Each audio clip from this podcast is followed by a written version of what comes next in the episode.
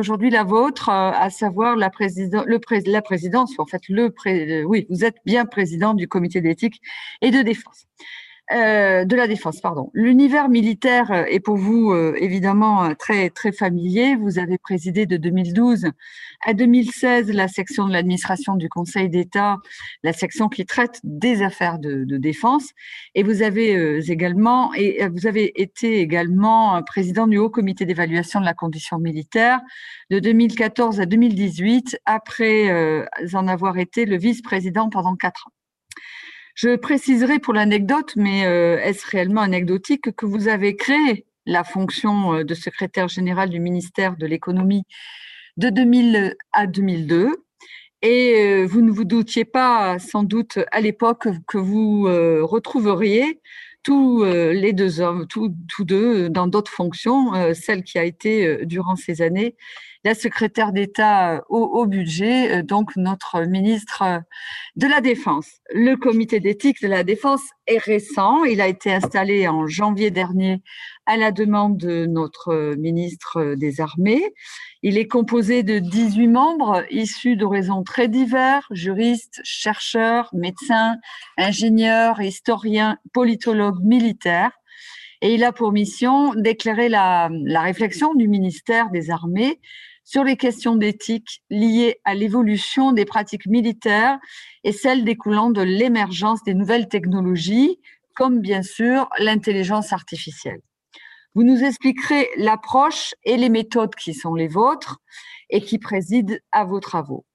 Concevez-vous la fonction de ce comité comme celle d'un censeur ou plutôt euh, comme une instance de réflexion, donc tâchant de dégager euh, les termes des débats éthiques qui doivent nécessairement accompagner l'intégration des technologies, des technologies émergentes.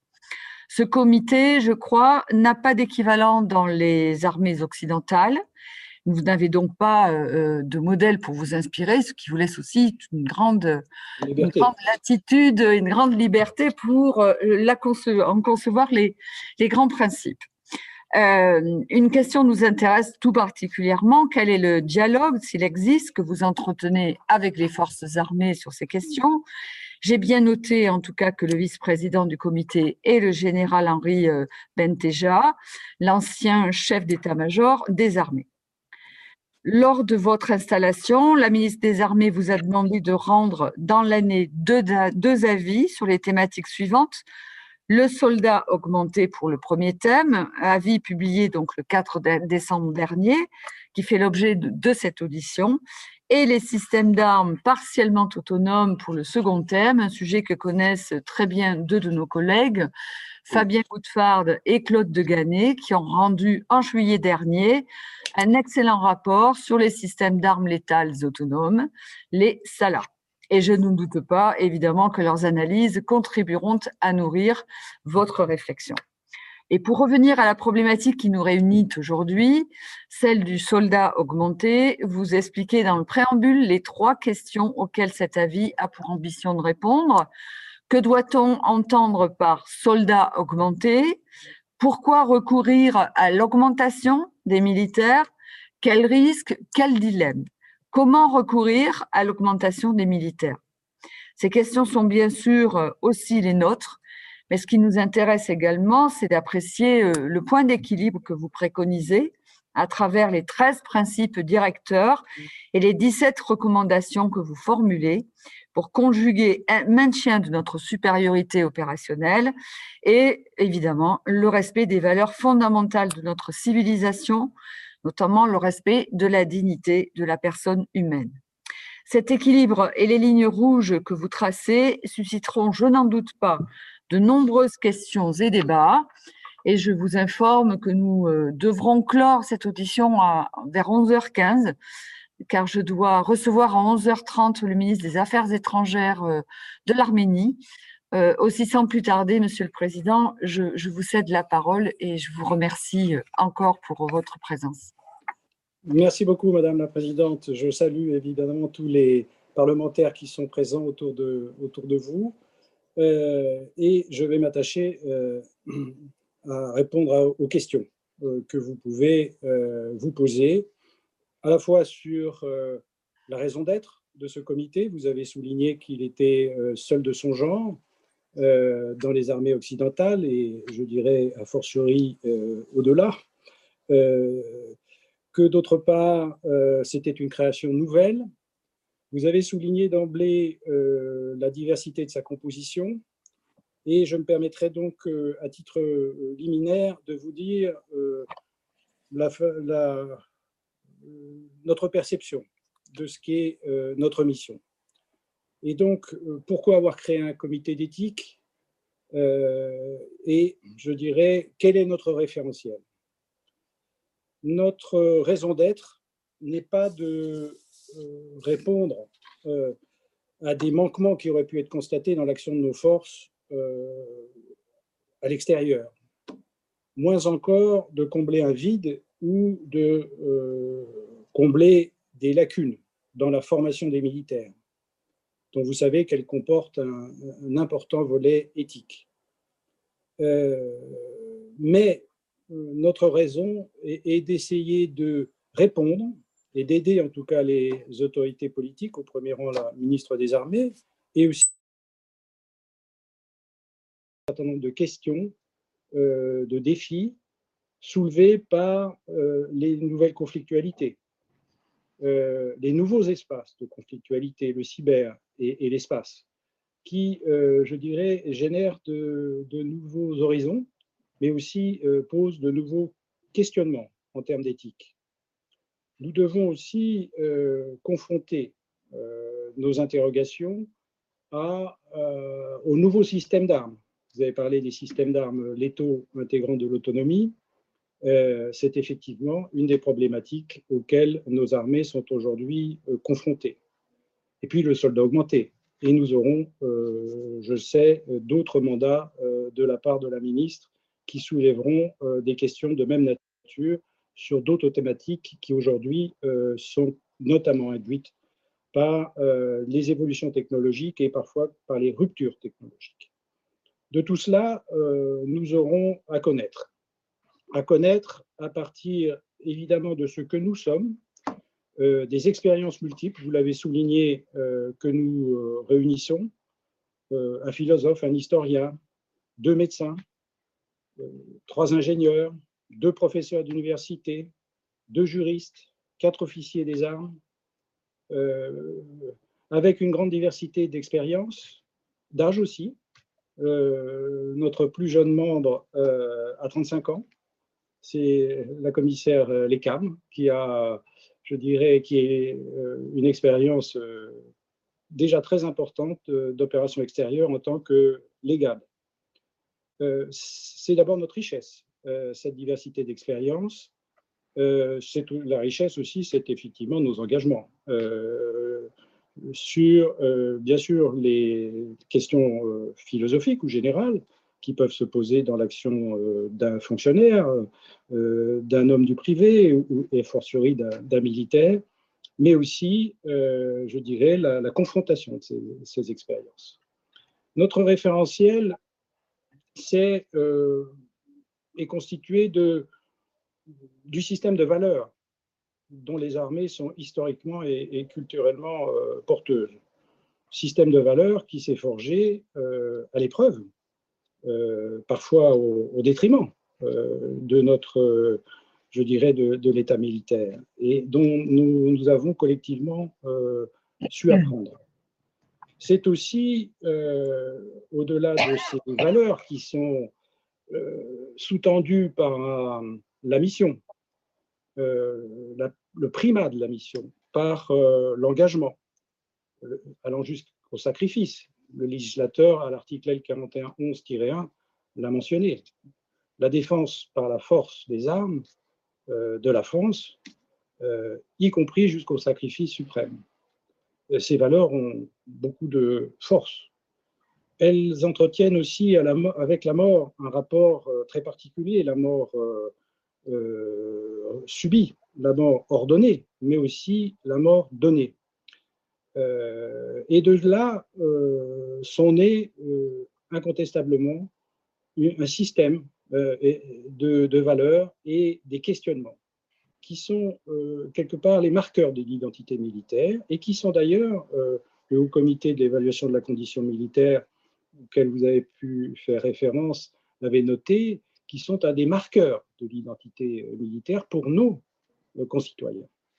Alors, ce socle de l'éthique militaire, bien ancré dans l'histoire et dans la culture militaire, est aussi, et les législateurs que vous êtes ne peuvent qu'y être sensibles, profondément inscrit dans notre droit positif.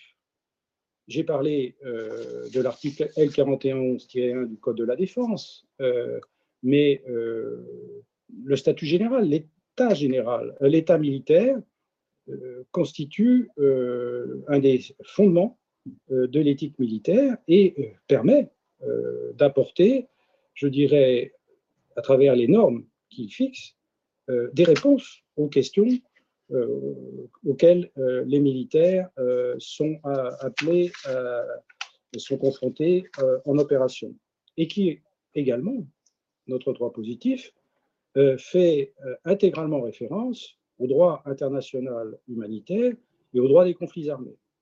Et puis, une particularité que je crois très, importante, que j'avais eu l'occasion d'exposer à, M. Goudford quand il avait bien voulu euh, s'entretenir avec moi euh, au mois de, janvier euh, dernier.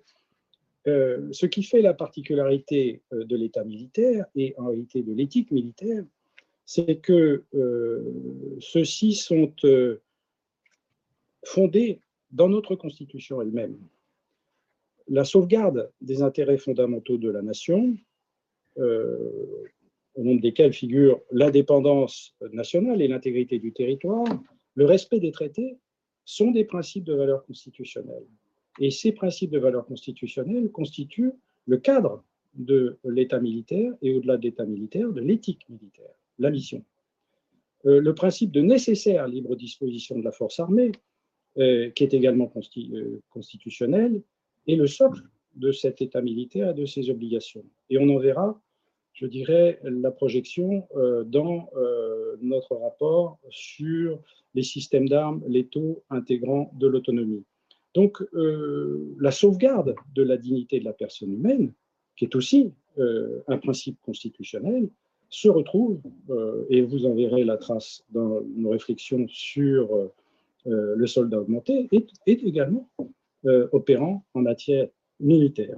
Donc voilà, notre référentiel euh, il existe. C'est le système de valeurs euh, qui, culturellement et historiquement, a été porté par les armées, qui a été ancré par le législateur dans le droit positif, soit euh, à partir des fondements constitutionnels que j'ai rappelés, soit à partir du droit international humanitaire ou du droit des conflits armés auquel il est fait référence. Alors, notre, notre, nos méthodes de travail, vous les avez évoquées, euh, consiste pour nous, d'abord, je veux insister sur la liberté dont nous disposons. Nous avons l'appui, euh, bien sûr, du ministère sur le plan euh, logistique, mais nous avons la plus grande liberté en termes de réflexion.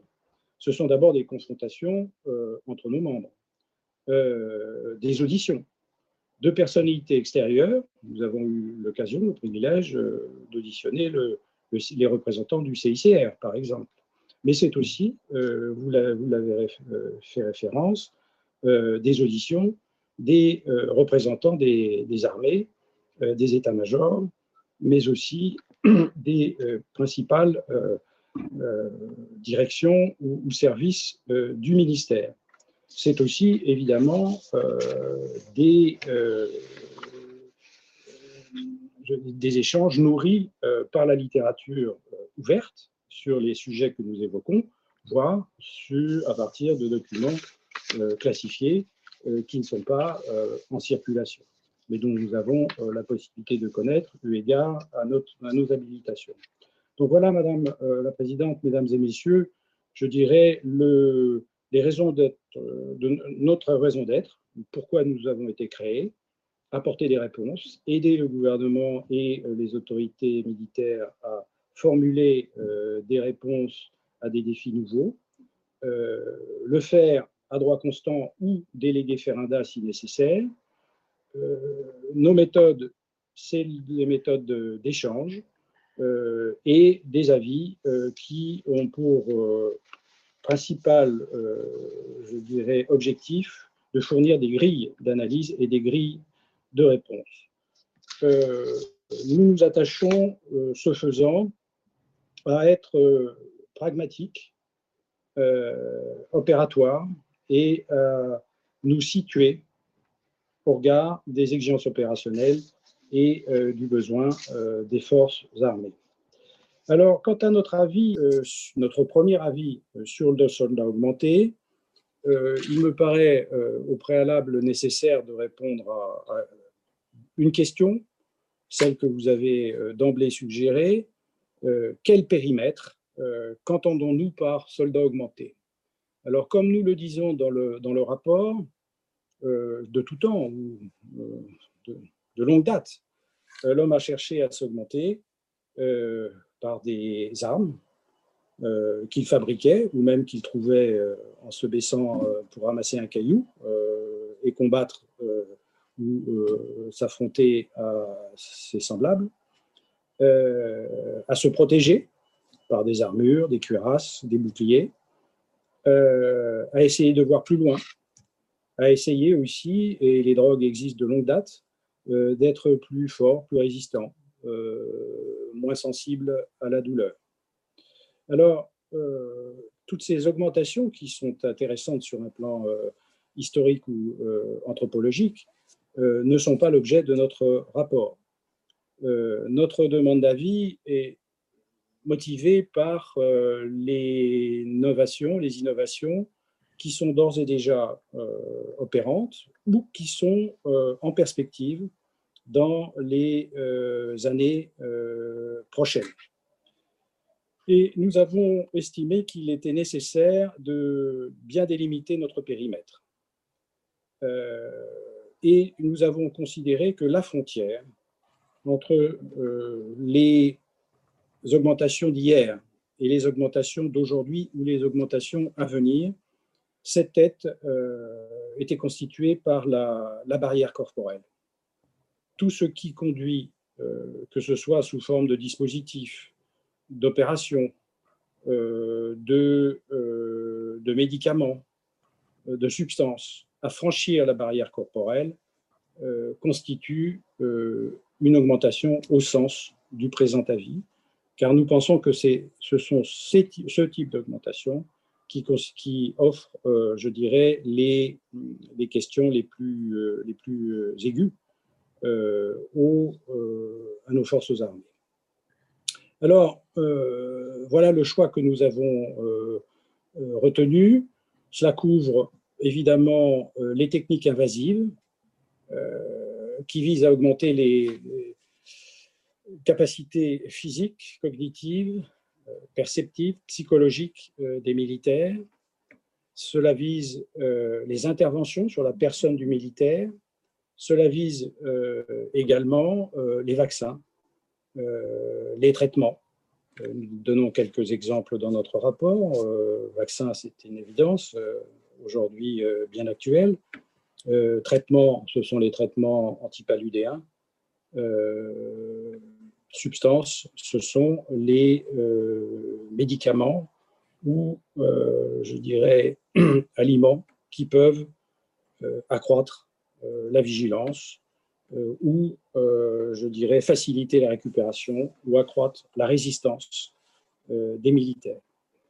Alors, notre choix, quels sont nos choix À partir de là, ils sont de trois ordres. Notre rapport est fondé sur un triple refus et une triple volonté. Le premier, le premier refus, c'est le refus de toute perspective transhumaniste. Et au contraire, la volonté de réaffirmer les valeurs et les principes de notre civilisation, des valeurs de notre état de droit, des valeurs qui sont euh, celles aussi euh, qui animent nos forces armées. Nous, ne, nous refusons radicalement toute perspective euh, transhumaniste qui viserait à transformer les soldats en supermen en euh, Robocop non. nous avons affaire à des hommes et des femmes et nous devons, s'agissant des augmentations qui sont susceptibles de recevoir, dont ils peuvent bénéficier, nous devons le faire dans un cadre qui reste celui de notre humanité et de nos valeurs. Le deuxième euh, refus est celui de euh, le refus de toute prospective à long terme. Nous ne sommes pas une red team. Nous ne sommes pas là chargés pour euh, d'imaginer l'avenir au-delà d'une dizaine d'années. Mais au contraire, nous avons estimé nécessaire de, nous, de retenir un horizon raisonnable celui d'une dizaine d'années, l'horizon de deux lois de programmation militaire, de façon à nous inscrire, je dirais, de la façon la plus réaliste, d'ancrer de façon la plus réaliste notre réflexion éthique. Enfin, euh, et sans, qu'il y ait euh, de contradiction entre ce, le point précédent et celui que je vais énoncer, nous refusons de euh, fournir un guide des usages des bons usages au sens de telle ou telle euh, augmentation euh, est une bonne chose, il faut absolument y recourir. Ça, nous estimons que euh, le choix est d'un autre ressort, celui de, des autorités politiques, militaires et du service de santé. Mais en revanche, nous nous attachons à fournir un cadre d'analyse à partir de nos valeurs et de nos exigences opérationnelles. Donc, pas euh, de mode d'emploi au sens, euh, je dirais, euh, guide des bons médicaments, des bonnes augmentations, mais en revanche, les principes qui doivent guider le choix ou le refus de choisir tel ou tel type de pratique ou tel ou tel type de technique. Quel est le sens général de notre avis? Nous sommes attachés par les recommandations, par les principes que nous mettons en avant, à définir une juste conciliation entre quatre euh, exigences qui sont pour nous même des impératifs catégoriques, le succès et l'exigence opérationnelle, le succès de la mission et l'exigence opérationnelle. Nous sommes le comité d'éthique de la défense. Nous ne perdons pas de vue cet objectif majeur. Le respect de la dignité euh, du militaire, c'est aussi euh, fondamental. Les obligations liées à l'état militaire, les obligations euh, d'obéissance, mais aussi de, pour la hiérarchie de respect de la personne du militaire. Et enfin, bien entendu, la conformité de l'action militaire au droit international humanitaire et au droit interne, dont je rappelle qu'il est tout aussi contraignant que ce soit le, droit pénal ou le droit disciplinaire. Donc voilà le, cadre général de notre, de notre réflexion. Et euh, j'en viens, euh, je me permettrai d'extraire quelques principes, recommandations ou lignes rouges parmi les 17 euh, principes directeurs, 13 principes directeurs et 17 recommandations que vous avez évoquées. Ce qui paraît tout à fait essentiel au, comité d'éthique, c'est de situer euh, notre réflexion sur le, problème, sur le solde augmenté par rapport à celles qui ont eu lieu, euh, notamment au sein du comité consultatif euh, national d'éthique, sur le soldat, sur l'homme augmenté. Nous considérons que certaines des réflexions éthiques qui ont été, ou scientifiques sur l'homme augmenté, sont transposables au, monde militaire, sont transposables aux militaires. Euh, je pense notamment au refus de toute pratique eugénique euh, ou euh, à la réaffirmation du principe fondamental, je dirais cardinal, de la dignité de la personne humaine. Ces principes-là, ce sont des principes indérogeables qui valent pour l'homme en général, mais qui valent pour le militaire également. Pour le surplus, nous estimons qu'il y a aussi des problématiques qui sont spécifiques aux soldats augmentés et qui s'attachent euh, à la, singularité de l'État militaire. le, militaire est un homme, mais c'est un homme dont la mission est de combattre, de donner la mort, de risquer sa vie euh, pour la patrie. cette singularité, j'ai indiqué qu'elle avait son, origine dans le, caractère constitutionnel de la mission militaire, qu'elle était encadrée, et cette singularité, je dirais, constitue, au-delà des, euh, règles générales qui s'appliquent à l'homme augmenté, euh, à régir, doivent conduire à régir les augmentations des militaires. Donc ce point est assez fondamental. Euh, tout ce qui peut être transposé du, je dirais, de l'homme augmenté est transposable et doit être transposé aux militaires, mais en tenant compte de, non, je dirais même pas de la spécificité militaire, mais de la singularité de cet État militaire. Le deuxième point qui paraît très important, c'est que les augmentations des militaires doivent être en cohérence avec le cadre général assigné aux, armées, euh, c'est-à-dire viser à acquérir la supériorité opérationnelle ou à la maintenir, euh, tout en préservant la santé euh, physique et morale du militaire. Et répondre et ce point est très important, à des exigences d'intérêt général appréciées par le commandement et non pas à euh, des demandes individuelles du militaire qui souhaiterait pour telle opération euh, bénéficier d'une augmentation, ni même à la pression euh, ou à la demande collective d'un groupe de combat ou d'un équipage. Donc on est dans un cadre défini par le commandement avec l'appui du service de santé dans le cadre, euh, je dirais, de la mission et pour les besoins de la mission. Troisième point, euh, l'imagination et la littérature d'ailleurs sur le sujet peut laisser penser, pourrait laisser penser que les augmentations doivent être réservées à certaines formations, euh, aux forces spéciales, à certains types d'unités. Nous disons au contraire, tout militaire, quelle que soit sa formation, sa spécialité, a vocation à combattre.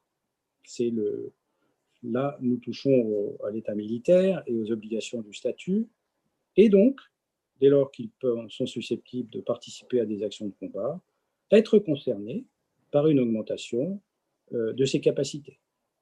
Donc, euh, une approche large, une approche large, mais euh, qui vise, là encore, à favoriser la performance de nos armées. Pas à n'importe quel prix. Euh, j'ai parlé tout à l'heure du caractère absolument cardinal du respect de la dignité du soldat. J'ai, je crois, rappelé que l'objectif était la performance, ou je dirais euh, l'amélioration de nos capacités opérationnelles ou la, le maintien euh, de notre supériorité opérationnelle. Mais euh, ce qui paraît absolument essentiel à nos yeux, c'est que ces augmentations doivent s'inscrire dans un cadre organisationnel et capacitaire défini par le commandement et avec l'appui de bout en bout du service de santé des armées. Le, point qui paraît très important également au comité, c'est que si nous devons nous interdire, et nous devons nous interdire un certain nombre d'augmentations, je vais y revenir, il est indispensable que la recherche se poursuive, se poursuive dans un cadre, euh, bien sûr, euh, déterminé euh, par l'éthique et bénéficier de la garantie du comité de protection des personnes du ministère des Armées. Donc, rechercher les augmentations, mais dans un cadre euh, apportant ces garanties, mettre en œuvre ces augmentations, mais dans un cadre défini par le commandement avec l'appui du service de santé et avec des limites, des limites bien précises que nous définissons comme des lignes rouges. Il y en a six. Nous devons absolument nous interdire toute augmentation dont on estime qu'elle serait de nature à diminuer la maîtrise de l'emploi de la force ou à provoquer une perte d'humanité, ou encore qu'elle serait contraire au principe du respect de la dignité de la personne humaine. C'est tout à fait essentiel. S'interdire toute augmentation cognitive des militaires qui porterait atteinte à son libre arbitre dans l'action de feu et, je dirais, à la maîtrise euh, de la violence. S'interdire toute augmentation dont on estime qu'elle pourrait conduire le militaire à s'affranchir de ses obligations disciplinaires s'interdire toute augmentation qui mettrait en péril l'intégration du militaire dans la société, puisqu'aussi bien le militaire, lorsqu'il n'est pas en opération ou lorsqu'il n'est pas en, service, se retrouve, euh, comme vous et moi, dans la vie, euh, comme un citoyen euh, et comme conjoint, comme père de famille. Euh, et donc, euh, ces augmentations qui euh, seraient contraires à cette bonne insertion du militaire dans la vie civile seraient des dangers. Et il en est de même d'augmentations qui compromettraient son retour à la vie civile et sa réinsertion en fin de carrière dans la vie professionnelle ou dans la société. S'interdire enfin toute augmentation qui n'aurait fait l'objet d'aucune recherche préalable sur les impacts et effets indésirables. Nos militaires ne sont pas des cobayes. Voilà, Madame la Présidente, euh, les principes directeurs, les lignes rouges que euh, nous préconisons. J'en terminerai sur, euh, pour ne pas être trop long, par énoncer un certain nombre de recommandations sur le, les conditions de mise en œuvre procéder à des analyses systématiques bénéfices-risques euh, lors de la mise au point euh, des différentes euh, augmentations. Préférer en tout état de cause à une augmentation les solutions alternatives de contournement. privilégier la réversibilité. Veiller, et ça c'est le rôle du commandement, à éviter les risques de pression sur euh, les militaires, pression liée à leur environnement, qui, euh, je dirais, conduirait progressivement à, un abus euh, de recours à des augmentations. Informer systématiquement les militaires faisant l'objet de, susceptibles de faire l'objet d'une augmentation quant aux effets possibles de ces augmentations et garantir la traçabilité de ces augmentations. Et fixer comme principe, euh, sauf exception euh, liée à des contraintes opérationnelles euh, impératives, fixer comme principe le, consentement préalable du militaire. Enfin, j'en terminerai avec une recommandation qui a beaucoup d'importance et la commission de la défense y sera, je crois, sensible. ne pas admettre le recours à des augmentations puisse euh, justifier une réduction du format euh, des forces ou une augmentation euh, des, des normes en usage. Je pense par exemple aux, durées de, veille ou de garde. que le recours à des augmentations ne pourrait pas justifier, ne doit pas pouvoir justifier des euh, réductions des normes d'entraînement. Autrement dit, euh, nous refusons, nous le disons, euh, que les augmentations servent en quelque sorte, soient instrumentalisées au profit d'objectifs qui n'ont rien à voir avec le, les exigences opérationnelles, mais qui seraient, entre guillemets, des commodités budgétaires ou administratives pour euh, contourner en réalité euh, un certain nombre d'obstacles. Les augmentations, si elles doivent être euh, faites, doivent l'être dans un objectif opérationnel et ne pas justifier, je dirais, une réduction de, nos formats, des effectifs. Autrement dit, pas de solde augmenté si nécessaire, mais si nous devons augmenter, c'est pour euh, la mission, ce n'est pas pour des euh, motifs, je dirais, euh, sinon secondaires, du moins adjacents. Voilà, Madame la Présidente, Mesdames et Messieurs, ce que je voulais vous dire à titre liminaire. Merci, merci, Monsieur le Président. Je crois que les grands principes sont déjà très clairement énoncés et sans tarder, donc je vais céder la parole aux, aux orateurs de groupe euh, et pour commencer pour le groupe En Marche, bien évidemment et naturellement, Fabien Goudfard. Merci, merci beaucoup, Madame la Présidente. Merci, Monsieur le Président. Très heureux de vous retrouver. Bonjour. Bonjour, très heureux de vous retrouver euh, devant nous ce matin. J'espère que vous m'entendez bien, Madame la Présidente. Parfait. Je vous entends aussi très bien. Merci beaucoup. Euh, la mission de votre comité, qui est de conduire des réflexions sur les questions éthiques liées à la défense, à l'heure où les technologies envahissantes et de plus en plus performantes sont utilisées dans le domaine militaire, est bien évidemment essentielle.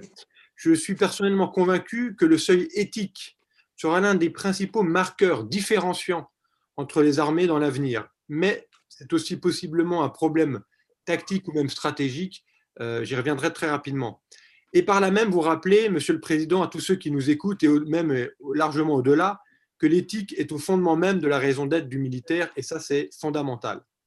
Sachez euh, également que vos prochains travaux portant sur les systèmes d'armes autonomes, la présidente Dumail a fait référence tout à l'heure, sujet qui m'est cher, sont attendus avec impatience par moi-même et, j'en suis sûr, par Claude de Gannet, et seront lus avec attention. Deux, questions rapides, Monsieur le Président. La première porte davantage sur votre comité que sur votre premier rapport. Je, crois que vous avez la capacité, de par votre statut, en parallèle des saisines de la ministre, de vous autosaisir de certains sujets. Pouvez-vous nous indiquer quels pourraient être les autres champs, au-delà des deux que l'on a mentionnés euh, ce matin, sur lesquels votre comité pourrait être amené à travailler? Et puis la seconde question, plus philosophique peut-être, pensez-vous que l'éthique peut, ou même doit, être un rempart à ce que j'appellerais l'inévitable dynamique technologique, on le voit avec les salas. Vous le savez, c'est le principe de Gabor, à qui l'on attribue la citation suivante Tout ce qui est techniquement faisable doit être réalisé, que cette réalisation soit jugée moralement bonne ou condamnable.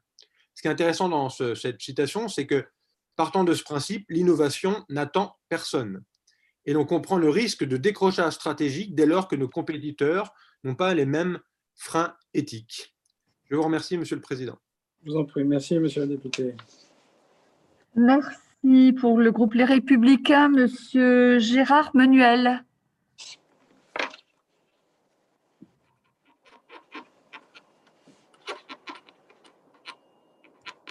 Qui a, qui a son micro euh, éteint.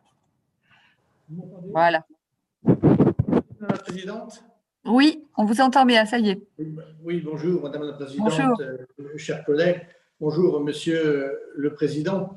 Depuis un an, le comité que vous présidez a fait un travail d'expertise délicat concernant un sujet qui touche nos principes moraux et éthiques. Et je voudrais saluer le positionnement que vous avez à travers euh, votre affirmation par rapport notamment à notre état de droit. L'avis euh, présenté ce jour porte sur les soldats augmentés et l'impact des évolutions après intervention concernant les capacités physiques ou psychiques de nos militaires. C'est d'une complexité sans nom et cela peut, sous moins aspects, effrayer. Cependant, votre travail est nécessaire et l'avis que vous présentez aujourd'hui est précieux. Et donc le ministre le dit, a eu raison de mettre en place ce comité que vous présidez. Vous bornez, vous mettez des limites avec des recommandations opératoires sans établir un référentiel des différentes pratiques à mettre en place. Et élément important, vous vous efforcez à respecter les valeurs essentielles qui touchent la dignité de la personne humaine et amènent alors à une réflexion éthique. Je crois que c'est la seule approche qui vaille. C'est aussi la question du niveau de résilience psychologique des individus et de leur libre arbitre qui est posée. C'est aussi celle de la médecine qui soigne, qui répare, et d'utilisation des connaissances médicales en vue d'une amélioration des performances, fussent-elles militaires, et qui, elles, n'est pas du domaine du quotidien de la pratique médicale. Je pense notamment aux techniques invasives. Alors, comment approcher et traiter cette difficulté? Un médecin militaire ou non peut-il être prescripteur, par exemple, de substances stimulantes sans s'interroger des conséquences à terme sur la santé du soldat? Dans cet avis, vous évoquez aussi le manque d'homogénéité d'un groupe au combat au sein duquel certains militaires seraient augmentés et d'autres pas. Alors, comment aborder eh bien, cet élément que vous avez vu dans vos conclusions? Comment concilier le choix, par exemple, du commandement d'ordonner, après avis du service de santé, l'augmentation sans consentement préalable, tout en considérant que l'information du militaire au regard des risques induits par une augmentation est indispensable? Je vous remercie. Merci beaucoup. Merci, euh, chers collègues. Pour le groupe Modem, Monsieur Jean-Pierre Cubertafon.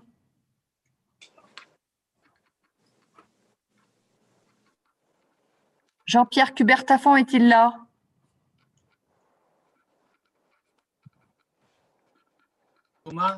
Ah, c'est bon, vous m'entendez? Oui, parfaitement bien. Excusez-moi, madame, c'est une erreur de manipulation. Merci, madame la présidente. Monsieur le président, bonjour.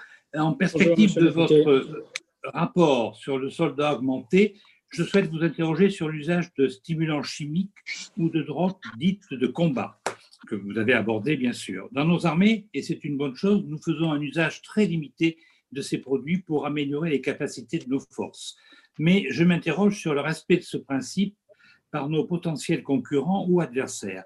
Dans les combats au Sahel ou en Syrie, nous savons que des produits comme le captagon, la phénéthyline, sont utilisés. On peut aussi supposer que des pays comme la Russie ou la Chine, qui ne s'arrêtent pas aux mêmes considérations éthiques que nous, mènent des recherches sur l'amélioration chimique des capacités de leurs soldats. Et face à cette asymétrie dans les moyens utilisés, Comment nos armées doivent-elles se positionner d'un point de vue éthique? Vous avez abordé le problème. Au cours de vos travaux, avez-vous eu accès à des informations sur les recherches menées à l'étranger sur les stimulants de combat? Et quelles limites devons-nous nous fixer sur ce sujet? Je vous remercie. Merci, monsieur le député. Merci, chers collègues. Pour le groupe Agir Ensemble, monsieur Thomas Gassilou. Merci Madame la, Présidente. Monsieur le, Président, vous nous présentez aujourd'hui votre dernier rapport sur le soldat augmenté. Nous avions travaillé à ce sujet avec mon collègue Olivier Becht à l'occasion d'un rapport sur la numérisation des, armées. Et nous, étions, notamment allés outre-Atlantique rencontrer la, DARPA et, nous avions constaté à quel point les avancées, les convergences étaient à l'œuvre entre les neurosciences, les nanotechnologies, les biotechnologies et les ressources euh, informatiques. Euh, et que même on pouvait envisager aujourd'hui le développement de nouveaux outils pour euh, des méthodes d'intervention au niveau cérébral. Et donc, pour faire simple, que si nous nous interrogeons aujourd'hui sur le piratage des machines, nous pouvions mettre en évidence le risque même d'un piratage du cerveau humain, des cerveaux humains avec les conséquences que l'on peut imaginer. D'où l'importance de votre mission pour étudier les conditions éthiques afin d'aider les autorités politiques à répondre aux questions soulevées par ces nouvelles conflictualités, ces nouveaux modes euh, d'intervention. Voilà, je voudrais également profiter de l'occasion qui m'est donnée pour vraiment saluer le travail du centre de recherche des écoles de Saint-Cyr quidan qui, comme chacun sait ici, forme les futurs officiers de l'armée de terre, avec un centre de la recherche très en pointe en matière de recherche sur le soldat euh, augmenté. Mais pour revenir sur l'autre côté du spectre, le spectre de, base, j'aimerais savoir si vous avez toujours des travaux concernant les conditions éthiques euh, des soldats d'intervention sur le champ de bataille, des soldats qui sont souvent soumis à des conditions de stress euh, extrêmes. Et puis, comme nous sommes engagés, on va dire, dans des coopérations pour rehausser le niveau des armées, de certaines armées partenaires, par exemple au Sahel, au travers de ce qu'on appelle notamment le PMO, il me semblerait intéressant que vous puissiez nous dire euh, si une coopération à ce sujet ne pourrait pas être intéressant, car l'acceptation des, forces par les populations est un élément extrêmement important pour renforcer l'attractivité des États et donc, lutter contre le développement du, djihadisme. Donc voilà, pouvez-vous euh, nous indiquer également si vous avez des échanges à l'échelle internationale et si vous pourriez notamment intervenir dans le cadre de coopération, par exemple, avec les armées euh, sahéliennes Je vous remercie. Merci, chers collègues. Monsieur Bastien Lachaud pour euh, le groupe La France Insoumise. Oui, bonjour Madame, bonjour Madame la Présidente. Merci Monsieur le, Président, de, cette présentation euh, passionnante. Je suis néanmoins obligé euh, d'élever une, une, protestation. Voilà cinq jours déjà que la presse a reçu une synthèse de ce rapport sur le soldat augmenté. En revanche, le document n'aura été adressé au commissaire de la Défense que moins de 24 heures seulement avant votre audition. Et dans ces conditions, euh, je ne souhaite pas accréditer le compte selon lequel la démocratie parlementaire fonctionnerait bien. Il me paraît très clair que l'exécutif compte une fois encore sur un comité pour produire une doctrine que le Parlement ne peut ni véritablement discuter, ni a fortiori amender et sur laquelle il ne sera pas appelés à voter. Il s'agit pourtant de sujets extrêmement sérieux puisque l'intégrité physique et morale de nos soldats est en jeu, de même que l'issue d'éventuels combats futurs. Ceci étant posé, j'ai néanmoins plusieurs observations et questions à formuler au sujet de euh, votre avis. D'une manière générale, je tiens à signaler que s'il est légitime et même nécessaire d'envisager la question du soldat augmenté en tenant compte précisément des réalités militaires, je suis en revanche inquiet que cette façon de voir n'amène à faire des soldats des exceptions à des principes éthiques réputés universellement valables. Ainsi, je lis bien dans le principe 1 que la problématique du soldat augmenté doit être appréhendée dans sa singularité. Et je donne acte qu'il n'y est pas écrit dans son exceptionnalité. Toutefois, cette idée qu'il pourrait y avoir des exceptions pour les militaires affleure dans certains autres passages. La recommandation 10, par exemple, où l'on évoque la nécessité de recueillir le consentement, sauf exception justifiée. Recommandation 13, porter atteinte au libre arbitre est considéré comme un problème s'il s'agit du libre arbitre dont le militaire doit disposer dans l'action de feu. Que les suggestions militaires soient exorbitantes au droit commun est un fait, il ne faudrait pas en déduire que des principes éthiques universels ne doivent pas prévaloir s'il s'agit de soldats. D'une manière générale également, je note que les recommandations 12 à 17 commencent toutes par la forme pronominale s'interdire, ne manque pas d'ambiguïté. L'armée s'interdira-t-elle d'elle-même certaines pratiques? Comment assurera-t-on que ces interdits seront respectés? Ou est-ce plutôt au législateur d'interdire? Je m'étonne enfin de voir qu'aucune recommandation ne porte sur le bilan à court, moyen et long terme des éventuelles augmentations qui pourraient à l'avenir être autorisées et pratiquées. La recommandation 5 porte sur le suivi médical des individus, mais nulle part il n'est fait réellement mention d'un suivi global. Quant aux analyses bénéfices-risques préconisées par la recommandation 2, elles sont apparemment conçues comme antérieures aux augmentations. Pour conclure, je veux remercier le comité d'éthique et son président. Je crois que ce document est très utile et donne un point de départ précieux à une réflexion qui devrait être affinée et à laquelle le Parlement devrait prendre une part bien plus grande que celle que l'exécutif lui réserve depuis trop longtemps. Je vous remercie. Merci, chers collègues. Juste peut-être pour euh, vous rappeler, euh, Monsieur Bastien Lachaud, que euh, j'ai, dans le cadre de l'introduction de mes propos euh, euh, et ensuite aussi les propos liminaires de, de, Monsieur le Président, si je me permets de parler à sa place, je voudrais juste dire que euh, on ne peut pas nous reprocher euh, de, euh, comment dire, de, d'avoir trop tardé par rapport à la parution et à l'audition du président suite à la parution de son rapport, puisqu'il s'agit d'une audition qui a lieu quelques jours seulement après, puisqu'il a été rendu le 4 décembre. Et donc, nous pouvions guère faire plus vite. Euh, et euh, en plus, je souhaite vous rappeler qu'il s'agit d'un avis et pas d'une doctrine, euh, et que donc cette audition a pour vocation justement de, contribuer donc par ce débat et ces différents rapports, y compris d'ailleurs les rapports de, nos collègues Goudfard et, et et aussi les auditions de la ministre, contribuera à enrichir le débat et éclairer pour définir justement cette doctrine. Il ne s'agit pas d'une doctrine et il s'agit simplement de pouvoir, par des personnalités hautement qualifiées, contribuer au débat nécessaire avant justement la, constitution d'une doctrine. Donc nous sommes au cœur de notre méthode de travail, celle de la concertation, la réflexion commune et ensuite nos travaux et les conclusions de nos travaux. Pour la gauche démocrate et républicaine, je voudrais céder la parole au président André Chassaigne.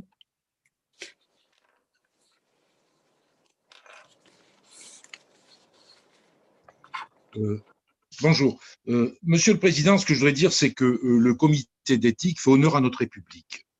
Je voulais souligner ce point. J'étais très sensible aux propos que vous avez tenus.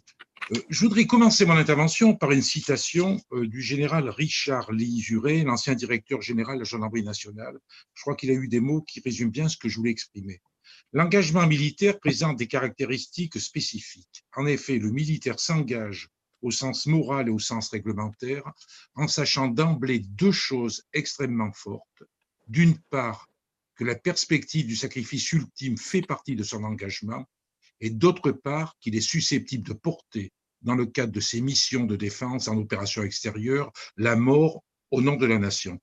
Et c'est bien d'ailleurs cette question-là de, du rapport avec la, mort, où il faut bien prendre conscience de la réalité angoissante, sans doute, de la mort pour celui qui intervient en mission opérationnelle, d'une part, parce que bien sûr, il y a le sacrifice de sa propre vie, mais il y a aussi le pouvoir de tuer dans un cadre légitime avec euh, la spécificité qu'est celle du soldat. Un pouvoir exorbitant qui ajoute une dimension je pourrais dire tragique, hein. euh, le soldat devra affronter la question d'irréversibilité de son choix de donner la mort à autrui. Ce qui me conduit euh, à ma première question, euh, c'est le, les conséquences de la dématérialisation de la mort, la virtualisation de la mort qui vient, vous, avez évoqué d'ailleurs cette question, mais qui, je pense, euh, disons, dramatise encore davantage la relation que le soldat peut avoir avec la mort. Et le deuxième le deuxième élément que je voulais souligner, c'était faire allusion à André Malraux.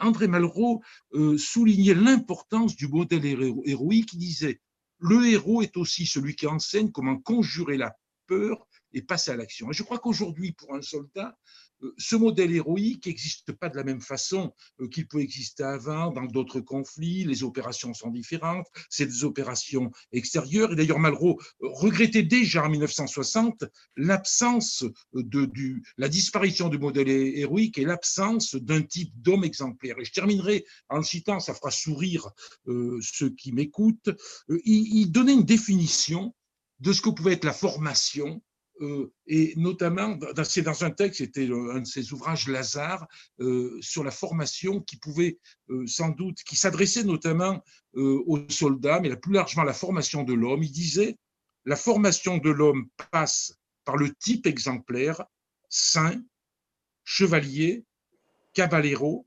gentleman, bolchevique et autres. Je vous remercie. Cher Président, je retiendrai euh, vraiment de manière euh, tout à fait euh, certaine l'ensemble de vos propos, peut-être pas la dernière, le dernier qualificatif, mais pour tout le reste, nous devons nous, retrouver. pour le groupe Liberté et Territoire, Monsieur Jean Lassalle. Oui, est-ce que vous m'entendez, Madame la Présidente? Tout à fait, tout à fait, cher collègue. Bon, merci beaucoup. Euh, je participe à cette conférence alors que je suis en déplacement et que je monte dans un train. Alors, je voudrais dire d'abord, Monsieur le Président, que j'ai vraiment été euh, profondément touché par son exposé, par euh, la réflexion qu'elle implique pour chacun d'entre nous.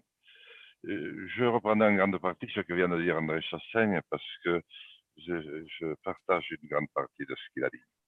Alors, le soldat plus, on a appelé ça euh, à d'autres moments. Je pense que ça ne date pas d'aujourd'hui. Il me souvient d'un de mes grands-pères, euh, l'autre était décédé, euh, qui me racontait comment, dans quel état on les mettait pour qu'ils partent de Verdun et escalader la butte de Daumont mais il n'aimait pas en parler. Chacun se souvient de la génération américaine du Vietnam. Alors, la question que je me pose, elle est double. La première, est-ce que, au fond, avec les moyens nouveaux dont nous disposons et ce que l'histoire nous a enseigné, euh, l'homme ne risque-t-il pas de devenir un des éléments de la force de dissuasion Premier élément à ce moment-là, ce serait terrible. Deuxième élément, est-ce qu'il peut y avoir une vie après pour des hommes qui ont été soumis à de pareilles extrémités euh, pour la meilleure des causes que ce soit? Je vous remercie, Monsieur le Président. Merci, Monsieur le député. Merci, cher collègue. Une excellente question. Euh, Président, si vous voulez bien déjà répondre euh, à ces très importantes questions. Merci beaucoup, Madame la Présidente, et je remercie euh, les parlementaires qui, je dirais, ont pris soin de, lire ce, rapport et qui ont, je crois, m'ont dit avoir apprécié le sens général de nos réflexions j'y suis sensible et je suis convaincu que mes collègues y seront très sensibles. Je ferai écho à ce que disait le président Chassaigne à propos d'André Malraux. André Malraux disait aussi la chose suivante. La vérité d'un homme, c'est d'abord ce qu'il cache. S'agissant des armées et de leur éthique, j'inverserai plutôt la formule. Je dirais, en matière d'éthique, nos armées n'ont rien à cacher. Leur conduite éthique dans la guerre est bien leur vérité et celle de nos soldats. Et c'est cette vérité-là que nous voulons euh, entretenir et, je dirais, faire vivre. Monsieur le député euh, Goudfard a évoqué le principe de Gabor. Tout ce que euh, la science finit met à disposition de l'homme, ou toutes les opportunités ou toutes les options qu'elle ouvre à l'homme finissent toujours par se réaliser. Je crois que c'est principalement, c'est le principal euh, défi qui ne se pose pas seulement pour nos armées, mais qui se pose aussi pour notre pays. En matière d'augmentation, les innovations que nous percevons, certaines euh, innovations qui sont déjà euh, dans le commerce, montrent que notre, société n'a pas nécessairement euh, les barrières requises. L'industrie, le commerce, le consumérisme de nos concitoyens euh, peut conduire, pourrait conduire les armées à aller au-delà de ce euh, que naturellement elles souhaitent. Eh bien précisément, je crois que en la matière, en matière d'augmentation, les armées, nos armées, nous parlons pour nous, mais sous réserve des décisions qui seront prises à la suite de notre rapport, seront sans doute en retrait par rapport aux, pratiques euh, en vigueur dans la société civile. Il suffit euh, de parcourir euh, les, les, rayons de certaines parapharmacies ou de certains magasins de sport pour voir que les augmentations qui sont en vente libre, sans prescription médicale, et qui visent à augmenter les capacités, sont déjà bien développées. Alors, certaines sont innocentes ou, je dirais, de faibles conséquences. Je ne suis pas convaincu que toutes sont sans conséquences pour la santé. en tout cas, il nous faudra, et je crois qu'il faudra résister aux tentations offertes, je dirais, par l'environnement de, nos armées. Il faudra résister à ces tentations. Il faudra résister aussi aux suggestions de l'industrie. Et il faudra évidemment euh, s'interdire de faire comme les autres. Euh, vous avez euh, évoqué les, je crois que c'est Monsieur Jean-Pierre Goudfort qui a évoqué la question des stimulants chimiques ou Captagon et autres dopages utilisés par les groupes armés terroristes. Euh, il a évoqué la, les recherches ou les pratiques qui peuvent être en vigueur dans certaines armées euh, qui ne sont pas des armées occidentales. Euh, nous sommes convaincus, soyons très clairs, que les autres ne s'interdisent pas et ne s'interdiront pas ce que nous nous interdirons. C'est un, un, défi auquel nous devrons collectivement faire face. Je dis collectivement parce que ça n'intéresse pas seulement les, armées, ça intéresse aussi euh, la société française. Nous ne sommes pas comme les autres. Nous ne sommes pas comme les euh, euh, groupes armés terroristes que nous affrontons en BSS ou comme, comme les adversaires auxquels nous nous affrontons au Moyen-Orient. Nous ne sommes pas comme euh, les armées euh, de certains pays qui ne respectent rien, qui ne respecteront rien, qui ne respectent d'ailleurs pas euh, leur population. Donc je crois qu'il faut admettre, et je crois que c'est toute la, la, force morale, c'est toute notre, je dirais, c'est ce qui fait l'essence même d'une démocratie, c'est de ne pas se comporter comme les dictatures, même pour gagner une guerre. Nous ne sommes pas comme eux. Et nous avons au sein du comité la conviction, mais l'histoire est là pour nous appuyer, c'est que dans les guerres, les démocraties finissent toujours par l'emporter sur les dictatures. Euh, donc c'est une limite à ne pas franchir. S'interdire. Oui, s'interdire. Euh, je réponds euh, ce faisant à M. Lachaud. S'interdire, nous le disons, ces interdictions peuvent être des, des, normes édictées par le commandement. Ce, sont peut-être aussi, mais c'est au législateur de l'apprécier, des euh, interdictions euh, de niveau réglementaire ou de niveau législatif. Nous ne sommes pas là pour dire euh, quelle est la norme. Nous disons simplement il faut une norme, cette norme, je dirais, répondant à des valeurs que nous mettons en avant. Je lui dirais aussi que nous avons bien pesé notre appréciation concernant ce qui dans les réflexions de l'homme augmenté, était transposable au soldat augmenté. Le soldat, homme ou femme, est un citoyen. Il a des droits. Droit d'abord à sa dignité, droit au respect de son intégrité. C'est fondamental. Mais ce citoyen s'est engagé volontairement pour combattre euh, au nom de la France, pour défendre euh, nos euh, intérêts fondamentaux, pour défendre la patrie, pour défendre le drapeau. Et M. Chassaigne le disait, en s'engageant, il engage aussi sa vie et surtout, il s'engage, le cas échéant, à tuer. À tuer, à ordonner de tuer ou à être tué. Euh, cet engagement-là, on ne le retrouve pas dans la société civile. Il est d'une nature tout à fait particulière nos soldats n'agissent pas en état de légitime défense. Ils agissent dans le cadre de missions de combat ordonnées par la République.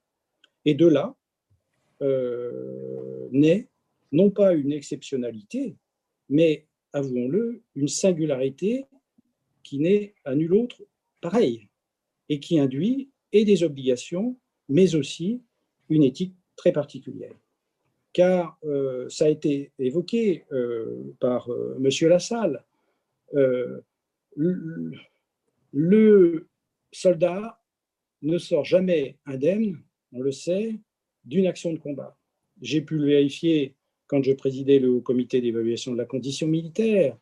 Les, conditions dans lesquelles nos soldats reviennent d'opérations extérieures, où ils ont été eux-mêmes engagés dans des opérations de, vive force, euh, des opérations dans lesquelles euh, leurs camarades ont été blessés, tués, ou eux-mêmes ont été blessés. Euh, ces opérations, qui sont très dures, ont conduit le, le, commandement à mettre en place un, SAS que vous connaissez et qui a comme vertu précisément de permettre aux soldats de récupérer avant son retour en métropole, qui ont pour euh, vertu aussi de permettre de détecter les stress euh, post-traumatiques. Je pense qu'on ne sort jamais complètement indemne. L'important, c'est qu'aujourd'hui, euh, le commandement et le service de santé sont très attentifs à ces questions de suivi dans la durée de stress post-traumatique. Et cette question des, la question des augmentations se pose exactement dans les mêmes termes. Il est indispensable que les augmentations euh, qui serait administré aux militaires soit réversible et ne compromettent pas leur retour euh, dans la vie, euh, je dirais, ordinaire, et évidemment, à plus long terme, leur retour dans la vie civile. Il y a une vie d'après, et le service de santé des armées doit y veiller. Vous avez parlé de soldats plus, euh, monsieur le député euh, Jean Lassalle, mais euh, il faut éviter que les augmentations ne conduisent à des soldats moins. une augmentation mal administrée, mal avisée, pourrait se traduire par une diminution de, des capacités du soldat par une diminution de l'être du militaire. Et ça nous n'en voulons pas. La question des échanges avec d'autres armées ne passe pas directement par le comité d'éthique. Euh, je suis convaincu euh, que l'état-major, euh, si des coopérations été sollicitées, y compris dans le cadre d'actions de formation, se prêtera, se prêterait volontairement, volontiers à ce type d'action. Mais ce n'est pas directement le comité d'éthique qui peut induire ou favoriser ce type de coopération. Nous le souhaitons dans le principe, toutes les fois que nous sommes amenés à coopérer avec d'autres armées, il est préférable euh, qu'elles euh, suivent les mêmes, euh, je dirais, principes, qu'elles obéissent aux mêmes principes et au même cadre que celui que nous nous imposons. Mais, je dirais, ça passe par des actions qui, nous, qui nous échappent. en ce qui concerne le recours à des stimulants, nous, d'ores et déjà, euh, nous avons, euh, et le document que l'avis euh, dans son annexe en rend compte, certaines substances diminuant la fatigue, certaines substances diminuant le stress ou favorisant la récupération sont d'ores et déjà utilisées dans nos armées, mais dans un cadre défini par le chef d'état-major des armées avec le contre-sein euh, du euh, service de santé des armées, du directeur du service de santé des armées.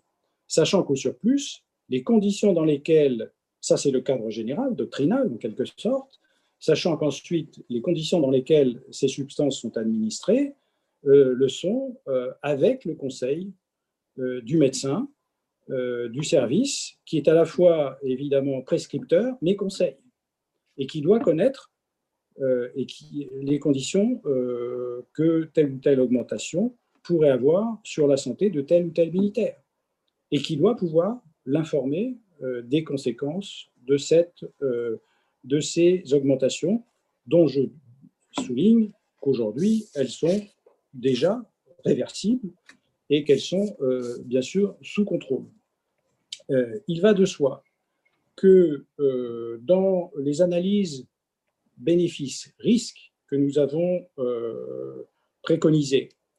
Euh, la question du retour d'expérience est tout à fait essentielle, remontée systématique des, euh, des enseignements que tel ou tel usage peuvent générer. Nous avons aussi bien conscience que euh, les questions de la dureté des, des, engagements peut conduire à une sorte de pression euh, du commandement de proximité ou, euh, je dirais, même de, des militaires eux-mêmes pour bénéficier de certaines augmentations. Il est indispensable que le cadre dans lequel euh, les augmentations soient administrées résiste précisément à ces euh, pressions et qu'en tout état de cause, le commandement conserve la main sur la décision. La décision qui, je, fais écho à une, observation de M. Lachaud, euh, la décision qui doit, en principe, dans sa mise en œuvre, recueillir le consentement, ou qui passe dans sa mise en œuvre, par le consentement du militaire, sauf dans certaines circonstances exceptionnelles. Euh, nous on peut imaginer des situations dans lesquelles un groupe de combat, euh, face à des conditions extrêmes, euh, doit, pouvoir bénéficier d'une augmentation visant à augmenter la vigilance et dans la durée. Euh, un stimulant réduisant la fatigue et euh, le besoin de sommeil. Il n'est pas possible, pas envisageable que dans ces conditions extrêmes, si le commandement le décide, y compris euh, le commandant de compagnie qui est à la manœuvre, eh bien, tous les militaires de cette unité doivent impérativement, je dirais, s'administrer cette, substance. De même qu'en matière de traitement antipaludéen, si une crise de palu euh, intervient sur un théâtre d'opération, tous les militaires doivent euh, prendre euh, leur comprimé. De même, si telle ou telle épidémie survient, tous les militaires doivent bénéficier du vaccin, d'un vaccin prescrit par le service de santé. On voit bien qu'on est dans un cadre qui n'est pas tout à fait celui de la vie, de la vie je dirais, civile. Alors, en ce qui concerne la, les possibilités pour le comité d'éthique de se saisir de nouveaux sujets, elle est inscrite euh, dans le texte fondateur. Cette possibilité, euh, nous ne l'écartons pas. Euh, nous avons déjà pu à travers les examens que nous avons faits, des, des questions soulevées par les deux mandats que nous, a confiés la ministre, le soldat augmenté et les systèmes d'armes létaux intégrant de l'autonomie, nous avons identifié quelques problématiques qui sont intéressantes, qui seraient intéressantes, euh, mais c'est à la ministre à ce stade, je crois, de, nous dire ce qu'elle pense euh, devoir, je dirais, retenir de façon prioritaire je pense que la formation éthique des militaires est une question intéressante. Je pense aussi qu'au-delà des systèmes d'armes létaux intégrant de l'autonomie, euh, il y a des problématiques plus générales qui, concernent l'environnement numérique euh, du combattant. Et euh, cela fait écho à, à, plusieurs observations que les parlementaires viennent de faire sur les risques, par exemple, d'addiction de distanciation. Je crois que c'est M. Chassaigne qui l'évoquait. Distanciation, euh, le militaire euh, perdant progressivement la, je dirais, le, contact de la réalité à travers, par l'effet des, systèmes, euh, je dirais, de, de, communication qu'il utilise, par le recours à des automatismes qui génèrent une forme d'addiction. Toutes ces problématiques-là sont des problématiques qui d'ailleurs existent dans la société civile, euh, qui évidemment sont plus en plus, sont plus graves lorsqu'on évoque, euh, lorsqu'on les évoque dans le cadre de la euh, vie militaire et des opérations qui sont celles de, des militaires. Voilà quelques réponses que je me permets de, faire aux différentes interventions. Euh, et aux questions euh, de, des parlementaires qui ont bien voulu, euh, je dirais, m'interroger. Je suis bien sûr prêt à revenir à sur tel ou tel point que j'aurais pu omettre et d'avance, je vous prie de m'en excuser si j'ai omis telle ou telle des questions qui m'étaient posées. Madame la Présidente. Merci, Monsieur le Président. Euh, nous avons neuf questions de neuf parlementaires qui souhaitent vous interroger et le temps imparti, c'est pas plus de 20 minutes. Donc, euh, je suis désolée, mais il va falloir être suffisamment euh, concis et dans les questions et dans les réponses. Tout de suite, je cède la parole à Madame Serène Mauborgne. Merci, Madame la Présidente. Merci, Madame la Présidente. Euh, Monsieur le Président, bonjour. Je voulais vous parler d'un sujet qui concerne le tissu connecté, puisque nous avions présenté un amendement avec Madame Bonneau-Vendorme et Monsieur Jolivet sur ce sujet à la ministre. parce que dans le cadre de la souveraineté, il est avéré qu'un certain nombre de pays développés ont, mis en exergue le risque de ne pas être souverain sur la question de la création du tissu, puisque les enjeux, enfin une partie des enjeux de, la guerre de demain sera sur la capacité à identifier l'ennemi. Or, l'absence de souveraineté sur la question de la fabrication des uniformes pourrait présenter un risque pour nos soldats dans l'introduction de fibres qui soient reconnaissables par des, par des, des, des capteurs qui seraient introduits dans les uniformes. Je voulais avoir votre opinion sur ce sujet. Euh, votre avis même plus qu'une opinion et euh, donc euh, rassurer la représentation nationale sur ces questions. Merci. Merci beaucoup. Merci, cher collègue. Claude de Ganès, s'il vous plaît. Oui, merci Madame la Présidente, Monsieur le Président, merci. J'ai eu beaucoup de problèmes de connexion, alors j'espère que vous m'entendez. La lecture de la vie portant sur le soldat augmenté ne m'a pas surpris, bien sûr. Euh, elle m'est même apparue plutôt familière car j'y retrouve de nombreux points de comparaison que nous avions euh, euh, identifiés, Fabien Goudfarb et moi-même, lors de notre mission, bien sûr, les systèmes létaux autonomes, Monsieur le Président, que vous appelez intégrant de l'autonomie. comme pour les salaires, je ne puis que partager cet appel à ne pas inhiber la recherche sur le soldat augmenté ainsi qu'un recours encadré, proportionné et cohérent avec les impératifs opérationnels de nos armées. Comme pour les salariés, le principal risque réside dans la déshumanisation potentielle qu'entraînerait leur usage lié à un risque de distanciation du militaire par rapport à l'adversaire. Plusieurs de mes collègues l'ont déjà évoqué. Pourtant, le contexte de durcissement des conflits fait craindre une utilisation débridée des technologies pour obtenir la supériorité opérationnelle par des puissances mondiales moins soucieuses de l'éthique que ne l'est la France. Alors pensez-vous, Monsieur le Président, que la France maintiendrait sa ligne rouge de maîtrise du risque de déshumanisation potentiellement au, risque, au péril de sa supériorité opérationnelle si elle était amenée à combattre un tel ennemi Merci. Merci, cher collègue. Monsieur Jacques-Marie Lossian. Vous m'entendez? Oui. Merci, madame, merci, madame, la Présidente. Euh, monsieur le Président, merci pour votre euh, exposé et vos premières euh, réponses. Les perspectives du sol augmenté mettent effectivement au défi notre démocratie, vous l'avez bien souligné. J'ai lu votre rapport et notamment vos recommandations et je les partage.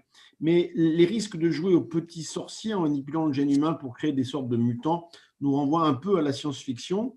Mais il semble effectivement que ces risques se concrétisent déjà dans des projets pour des régimes non démocratiques, euh, Chine ou Russie. Euh, membre de la commission spéciale chargée de la révision des lois de bioéthique, je relève que vos recommandations s'inscrivent parfaitement dans les principes que nous avions défendus lors de l'examen de ce texte législatif. Peut-être que la place du militaire aurait mérité d'y être précisée au regard de votre rapport. Je relève aussi que le, soldat augmenté tel qu'il apparaît euh, semble se référer presque uniquement aux soldats de l'armée de terre. Or, nous avons des marins et des aviateurs. Je m'interroge sur les spécificités possibles du soldat augmenté pour nos marins et nos aviateurs par rapport aux fantassins. Mais j'ai donc deux questions. Premièrement, existe-t-il des spécificités pour le marin augmenté ou le pilote augmenté? Et deuxièmement, faut-il légiférer en France pour donner un cadre juridique à la notion de soldat augmenté, à l'image des euh, lois de bioéthique? Pouvons-nous faire quelque chose au niveau européen, voire international? Je vous remercie. Merci, chers collègues. Madame la vice-présidente Patricia Mirales. Bonjour, Madame la Présidente. Bonjour. Monsieur Pêcheur, euh, dans la vie euh, du militaire, L'action de donner la mort n'est pas une finalité en soi. C'est un geste ultime, un dernier recours. Le feu n'est appliqué sur l'ennemi que lorsque le dialogue, la diplomatie, puis la dissuasion et l'intimidation ont échoué. Il s'agit en outre d'un acte qui marque presque autant celui qui l'applique que celui qui le reçoit. Du corps à corps, les hoplites, aux missiles intercontinentaux, une longue histoire militaire et technologique s'est écoulée, éloignant toujours plus les belligérants pour une finalité pourtant identique qu'est la mort. Les conflits d'aujourd'hui, le général Burkhardt l'a bien compris, sont toutefois devenus des conflits d'information. L'image y est une arme de plus. Et la proportionnalité, un principe que seules les démocraties dignes de ce nom persistent à s'appliquer. Il me semble que certaines pistes explorant euh, le soldat augmenté risquent de nous conduire à une déshumanisation de la victime avec les effets informelle que nous pouvons imaginer. Je veux sincèrement vous remercier pour vos propos auxquels j'adhère entièrement, ainsi que pour votre protection de l'humain d'abord. Estimez-vous, pardon, n'estimez-vous pas que la poursuite de l'imbrication des soldats et de leur technologie risque d'accroître encore la distance entre celui qui fait action de mort et celui qui le subit Merci. Merci, Madame la vice-présidente. Monsieur Jean-Louis Thériault. Oui, euh, merci euh, Madame la Présidente, merci Monsieur le Président de, votre exposé. Je serai euh, très bref. vous avez évoqué le cadre de vos travaux, travaux à 10 ans avec un cadre temporel. Ma question, est-ce que dans ce laps de temps, vous avez identifié chez certains de nos compétiteurs stratégiques des innovations de rupture? Qui pourraient s'avérer être de véritables game changers qui aboutissent à un décrochage stratégique et donc qui nous amèneraient à revoir certaines de nos positions éthiques, sachant que euh, à ce stade, évidemment, je partage totalement les euh, principes que vous avez exposés. Merci à vous. Merci, Madame Françoise Ballet-Blou. Bonjour, est-ce que vous m'entendez? Merci, Madame la Présidente. Monsieur le Président, c'est tout à votre à l'honneur. C'est bon? je crois que c'est bon. C'est tout à l'honneur de la France de mener une ample réflexion éthique, juridique ou scientifique sur la question du soldat augmenté afin de définir les fondements et limites d'une action militaire qui, vous nous l'avez dit, évolue très rapidement. Alors, ma question vient en écho à un certain nombre d'interrogations euh, précédemment évoquées par mes collègues. Pourriez-vous nous dire si ce genre de réflexion est également mise en œuvre dans d'autres pays, par exemple parmi les États membres de l'UE Si oui, lesquels? Et l'armée française, soucieuse d'agir dans les limites imposées par le droit international, échange-t-elle avec eux sur ces sujets? Je vous remercie. Merci. Madame euh, Monica Michel.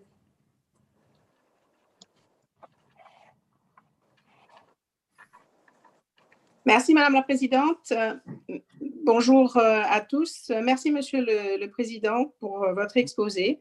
Nous pouvons nous féliciter que la France soit la première grande puissance militaire à se doter d'une structure de réflexion à la fois éthique et juridique destinée à éclairer la décision publique sur les évolutions souhaitables de nos armées.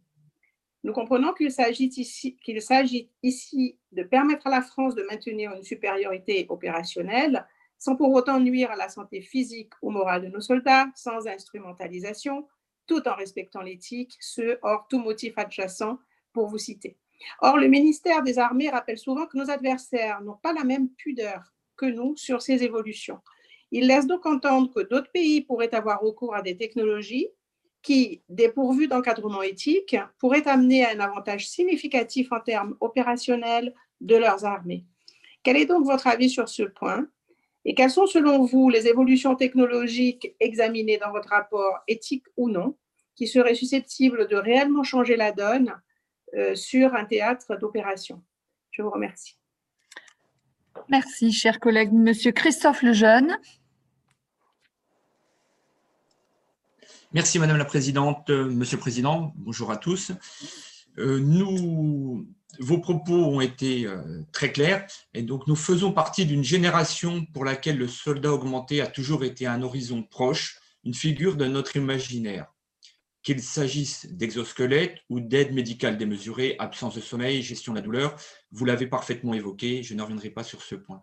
Plus que jamais, ce projet se concrétise et nous amène à en définir l'éthique. Vous avez su interroger la manipulation de l'humain et les, les dangers qu'elle représente. Ils sont bien réels. Ce n'est pas le cas d'autres puissances militaires qui semblent passer outre, outre l'éthique au nom de l'avantage stratégique recherché. À ce défi, il nous faut aussi répondre. Je souhaite donc vous interroger, d'une part, sur les normes éthiques connues des principales puissances militaires. Vous avez parlé de la France, mais qu'en est-il exactement des autres membres du Conseil de sécurité de l'ONU et des principales puissances régionales? Et donc, peut-on raisonnablement envisager à l'avenir des opérations conjointes avec des armées dont les pays auraient des convictions éthiques difficilement compatibles avec celles de la France? Et dernière question, d'autre part, vous demandez, vous demandez jusqu'où, face à des menaces concrètes, nos choix éthiques pourront primer sur nos besoins stratégiques et sur le maintien de notre sécurité. Je vous remercie. Merci beaucoup. Et Monsieur Jean-Charles Larsonneur, dernière question. Merci, Madame la Présidente. Merci, euh, Monsieur le Président, euh, pour vos travaux, euh, dont je partage et bien évidemment les conclusions. alors, je vous remercie de l'attention que vous avez portée, en particulier à la psychologie du combattant et au rôle des émotions et de la nature humaine, au fond, dans les actions de vive force. Et quand on parle d'actions de vive force et d'émotions dans le combat, je pense immédiatement à Achille, peut-être le prototype mythologique du combattant augmenté. Alors Achille, sa mère le plonge dans le Styx, ce qui lui donne son invulnérabilité. On, pense souvent, bien sûr, à son talon, et on pense que sa, sa nature humaine et sa faiblesse, mais c'est aussi euh, sa nature humaine, ses émotions qui font que, après la mort de Patrocle, n'est-ce pas, euh, au fond, il change la donne sur le, terrain. Alors, euh, j'en viens à ma question qui est, au fond, dans votre dans, vos recherches, dans vos travaux, euh, est-ce que vous avez identifié euh, dans d'autres pays, euh, chez nos, dans d'autres États, concurrents, adversaires potentiels, et, ça rejoint un petit peu la question de M. Thierryot sur des game changers technologiques en matière de combattants augmentés, des innovations qui feraient l'objet de dérives dépassant d'ores et déjà les lignes rouges que vous avez fixées dans ce rapport? Parce qu'on parle de combattants augmentés un petit peu comme euh, une perspective future. Est-ce que d'ores et déjà, vous avez noté euh, des lignes rouges qui sont franchies euh, parmi nos concurrents et qui, poseraient un problème éthique majeur? Je vous remercie. Merci, cher collègue. Monsieur le Président, il vous reste effectivement une bonne vingtaine de minutes pour apporter toutes les réponses à ces nombreuses questions. Merci beaucoup, Madame la Présidente. Euh, tout d'abord, euh, les autres. Alors, les autres, si ce sont euh, les combattants terroristes que nous affrontons régulièrement sur plusieurs théâtres d'opération, il est clair, je l'ai dit, ils ne respectent rien et ils ne s'interdisent rien. ce motif n'a jamais paru suffisant au gouvernement français, aux autorités militaires, pour qu'on s'affranchisse nous-mêmes du respect euh, euh, du droit des conflits armés, du respect euh, que nous devons aux populations civiles, du respect aussi que nous devons aux combattants, même si c'est un terroriste qui est blessé. Donc, le fait que ceux-ci ne s'interdisent rien ne nous a jamais, euh, je dirais, conduit à baisser nos exigences éthiques. Nos partenaires et alliés, sans parfois avoir le même euh, encadrement éthique, sans avoir le même encadrement rigoureux, partagent très globalement notre vision de ce qu'est le combat. Euh, et adhère en tout cas au droit international humanitaire, au droit des conflits armés tel que euh, défini par des conventions internationales. Donc, avec ces forces, nous n'avons guère de difficultés euh, quant à coopérer. Pour autant, nous avons, j'ai eu l'occasion de le dire dans d'autres enceintes, une marque de fabrique, euh, un attachement particulier à une certaine façon de faire la guerre qui nous est propre. Nous ne sommes sans doute pas les seuls, mais euh, je dirais, euh, nous sommes regardés comme tels à l'international. Je parle pour nos alliés. Quant à nos adversaires éventuels, je n'ai pour ma part aucun doute. et le comité d'éthique n'a pour sa part aucun doute que euh, certaines barrières que nous nous fixons nous-mêmes ne serait allègrement franchi par nos adversaires. Ils ne sont pas exactement comme nous, et c'est un euphémisme. Nous n'avons pas, euh, ça a été dit aussi par euh, certains des intervenants, le comité d'éthique n'a pas euh, d'équivalent dans les euh, grandes armées occidentales. Il n'a pas d'équivalent, il y a simplement dans ces armées un cadre éthique, heureusement. connaissons l'Innerführung en Allemagne, par exemple, qui est un cadre contraignant. Il n'y a pas euh, de comité en charge des réflexions euh, applicables euh, à la défense ou aux armées. Il y a sur tel ou tel projet des instances éthiques qui sont là pour, je dirais, aviser, éclairer les chercheurs, éclairer les conducteurs de projets. La question centrale finalement auxquelles nous sommes aujourd'hui confrontés du fait euh, des avancées scientifiques. C'est bien celle sur laquelle plusieurs de, des intervenants euh, ont insisté. C'est la question de la place de l'homme dans la guerre. La question de la place de l'homme dans la guerre, euh, mise en cause par le recours à des systèmes d'armes euh, intégrant euh, de l'autonomie, voire à des systèmes d'armes euh, intégrant de mettant de plus en plus de distance entre l'opérateur et les conséquences de ces actes. C'est la question centrale. quelle place conserver à l'homme dans la guerre? Quelle autre question? Comment maintenir notre supériorité opérationnelle sans perdre nos valeurs? La ministre l'a dit. Et euh, je crois que euh, cette euh, citation est tout à fait centrale. Elle résume bien, et c'était à l'occasion de la mise en place du comité d'éthique. Elle disait, la façon dont on combat on dit beaucoup sur les valeurs que l'on défend. Nous avons la prétention, l'ambition en tout cas, de défendre notre démocratie, notre indépendance, nos valeurs, sans trahir précisément nos valeurs et ce qui fait, euh, je dirais, la force de notre civilisation. Nous ne sommes pas comme eux. Alors, il faudra, c'est un choix politique euh, très difficile, expliquer aux familles de militaires, euh, expliquer même à l'opinion que nous renonçons, alors que nous pourrions le faire, technologiquement, nous pourrions le faire. Nous renonçons à tel type, d'armes que euh, certains euh, pays, euh, je dirais, ne s'interdisent pas, que nos adversaires ne s'interdisent pas.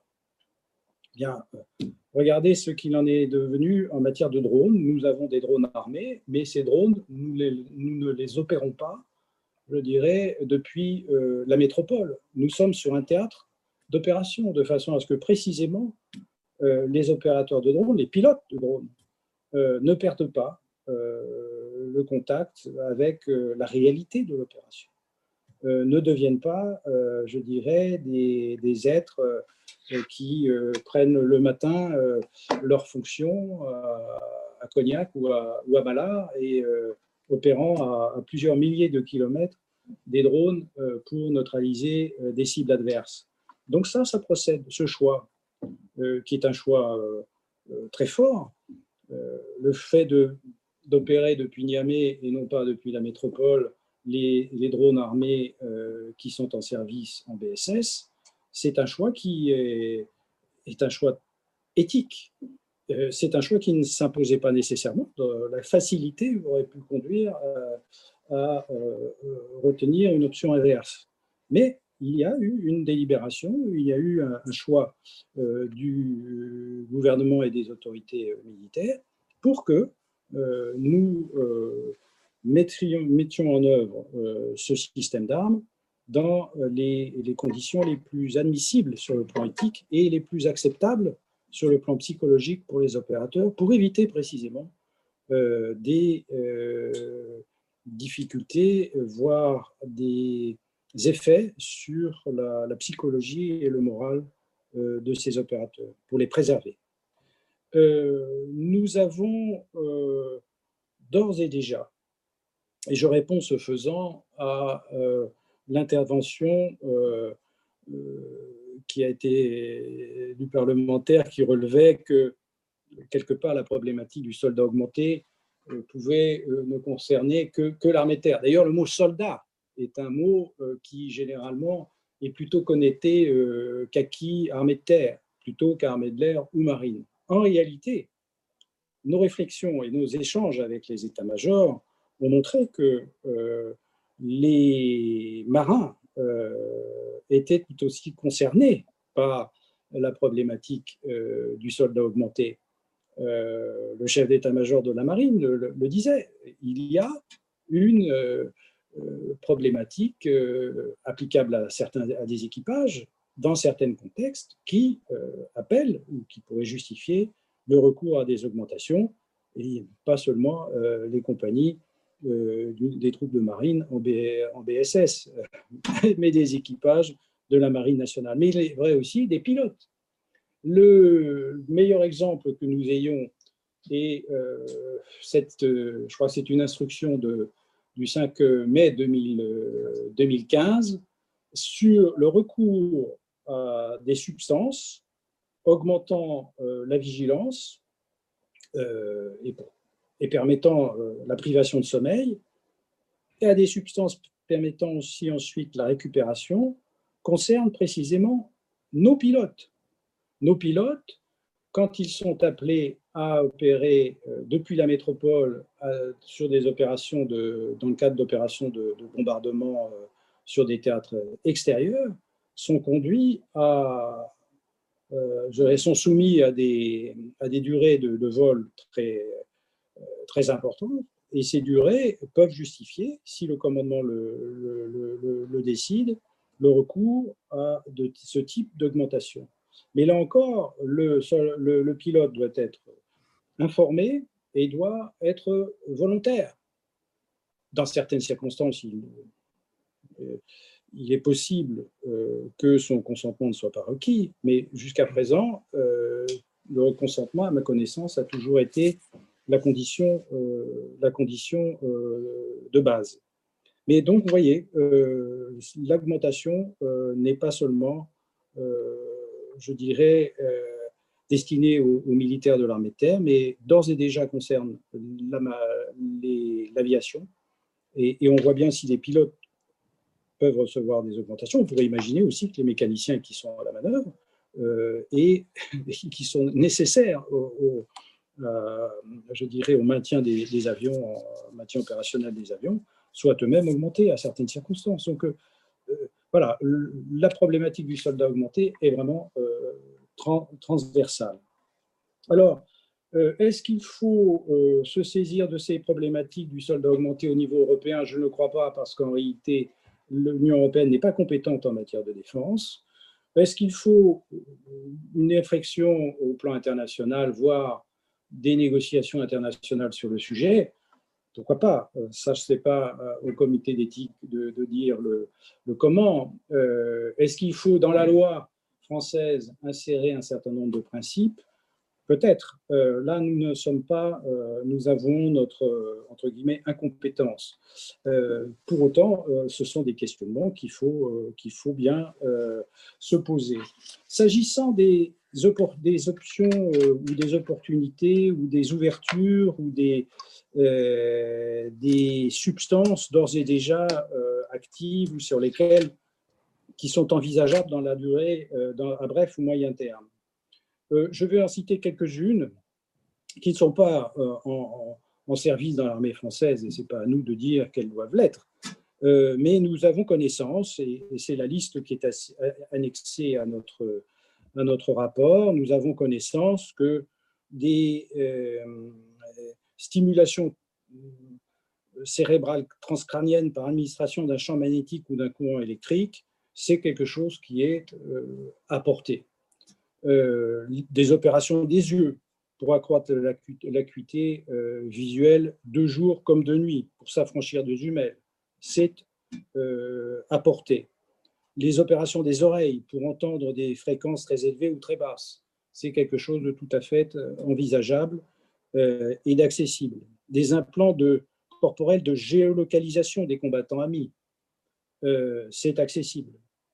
J'en profite d'ailleurs pour répondre à, Madame Mauborg sur, à propos des tissus connectés. Ces tissus connectés ne sont pas, je dirais, invasifs. ils ne sont pas, je dirais, reliés à l'organisme lui-même. Et nous pensons, c'est le seul point sur lequel je peux répondre, et je crois que la ministre a eu l'occasion de le dire, bah, plutôt que d'avoir des systèmes d'implants euh, qui sont, euh, je dirais, greffés sur les militaires amis pour qu'ils soient reconnus euh, par les autres combattants amis. il vaut mieux mettre une puce dans l'uniforme pour favoriser cette géolocalisation des euh, implants corporels permettant de collecter à distance les données des paramètres physiologiques des combattants, c'est accessible. Des implants euh, délivrant des substances anti-stress, c'est accessible. Euh, des implants corporels qui permettraient de contrôler des infrastructures, qui permettraient de donner accès et de vérifier l'accès à des infrastructures ou à des périmètres de défense, c'est tout à fait euh, accessible. Donc on le voit, les, les, je dirais, les possibilités sont ouvertes. Je ne dis, possibilités ne sont pas en, vigueur dans nos armées, et je ne dis pas qu'elles doivent l'être. Elles doivent s'inscrire, si jamais nous y faisons recours, euh, au cadre euh, que nous proposons. voilà quelques, je crois, réponse apportée. Je vérifie, Madame la Présidente, et n'hésitez pas à me corriger si j'ai été euh, incomplet sur tel ou tel point. Je crois en avoir terminé à ce stade. Merci, euh, merci Président. Euh, je vous remercie vraiment pour, évidemment, c'est le compte-rendu que vous nous avez fait de, vos travaux, qui sont une très grande richesse, qui nous amène aussi beaucoup à réfléchir. Et, je, crois qu'ils guideront, comme ils guident l'ensemble des interventions des militaires, mais aussi des représentants du ministère des Armées, nous guideront aussi sur nos futurs travaux.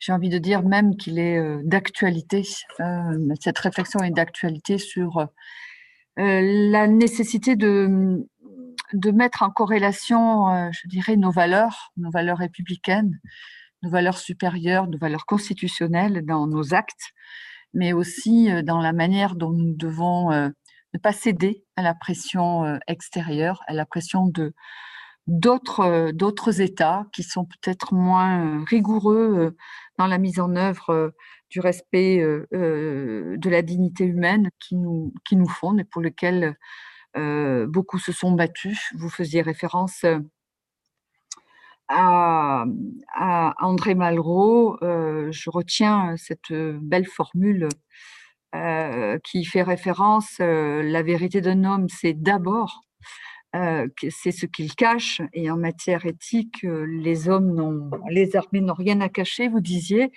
c'est bien la vertu de votre comité que de permettre euh, la large transparence d'ailleurs euh, des débats éthiques euh, autour de ces enjeux, moraux qui font germer les nouvelles formes de conflictualité, ces innovations technologiques, mais sans perdre de vue nos valeurs, c'est-à-dire faire progresser l'humanité, le respect de la dignité humaine, tout en défendant ce que nous continuons à, à, avoir comme principe et comme valeur républicaine. Je crois que c'est aujourd'hui plus que jamais euh, quelque chose qui doit fonder et guider euh, l'ensemble de nos interventions et de nos actions.